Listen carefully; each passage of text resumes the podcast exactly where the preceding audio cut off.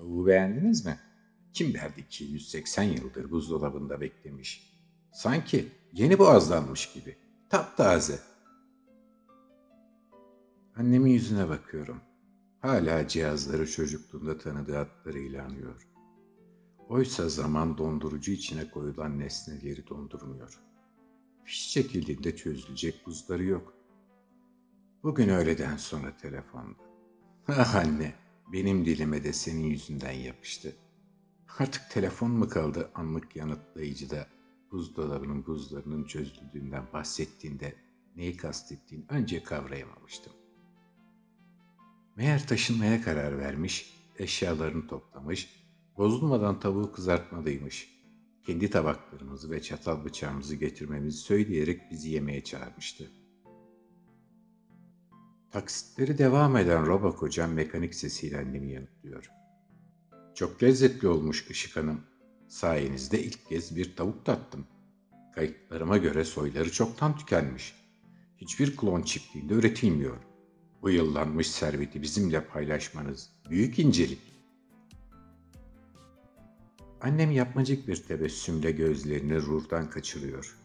Zaten onu hiç benimsemedi. İnsanların sadece insanlarla evlendiği basit zamanları özlüyor.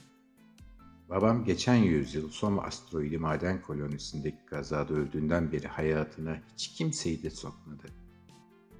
İstese çoğu eski kafalı, dul gibi babamın dijital bir kopyasıyla yaşamaya devam edebilirdi. Bir seferinde bunu önerdiğimde ama gözleri bana babanınkiler gibi bakamaz ki kızım demişti. Tek kullanımlık tabağı elimdeki plastik çatalı bırakıyorum. Buraya gelirken ışınlanma istasyonu boyunca aklımdan çıkmayan meseleyi artık gündeme getirmem lazım. Anne, bu taşınma işi nereden çıktı? Bu gezegen sağlığın için çok faydalı. Sen de biliyorsun. Sirius'taki herkes emeklilik günlerini bu deniz dünyasında Eden'de geçirme hayali kurar. Sen ayrılmak istiyorsun. Üstelik anlık yanıtlayıcıya da sormama rağmen nereye yerleşeceğini söylemedin. Annem lokmasını yutup bakışlarını yüzüme kilitliyor. Öfkelendiğini hissediyorum. Doğurduğu bedeni geri dönüşme yollayıp bu sentetik vücudu giymeye başlamamı asla affetmeyecek. Sana baktığımda kızım yerine o silikon paçavrayı görmeye katlanamıyorum diye kaç kez söylemişti. O bedenini hiç değiştirmemişti. Oysa piyasadaki her tipte ve yaştaki bedenden parasının yettiğini seçebilirdi. Vücudunu geri dönüşüme yollarsa teninde kayıtlı hatıralarında yok olacağına inanıyordu. Benimle ilgili şeyleri bu kadar merak ettiğini bilmiyordum. Karay, madem öğrenmek istiyorsun söyleyeyim. Terra'ya taşınacağım. Büyük annemin doğduğu ana gezegene. Yüzünü sadece holograflardan bildiğim büyük büyük annem. Terra'daki nükleer iç savaştan kaçıp Sirius yıldız sistemine iltica eden sığınmacılar arasındaymış. Bir Siriya subayı olan büyük dedemle de onların yolladığı kurtarma uzay gemisinde tanışmışlar. İlk yıldızlar arası evlilik. Uzaylılarla doğrudan temas, böylesi bir politik sürgünle başlamıştı. Bu sefer neden bilmiyorum ben sinirleniyorum. Terra'ya mı? Aklını mı kaçırdın anne? Orası hala kirli. Her yere bulaşan radyasyonun temizlenmesine daha binlerce yıl var.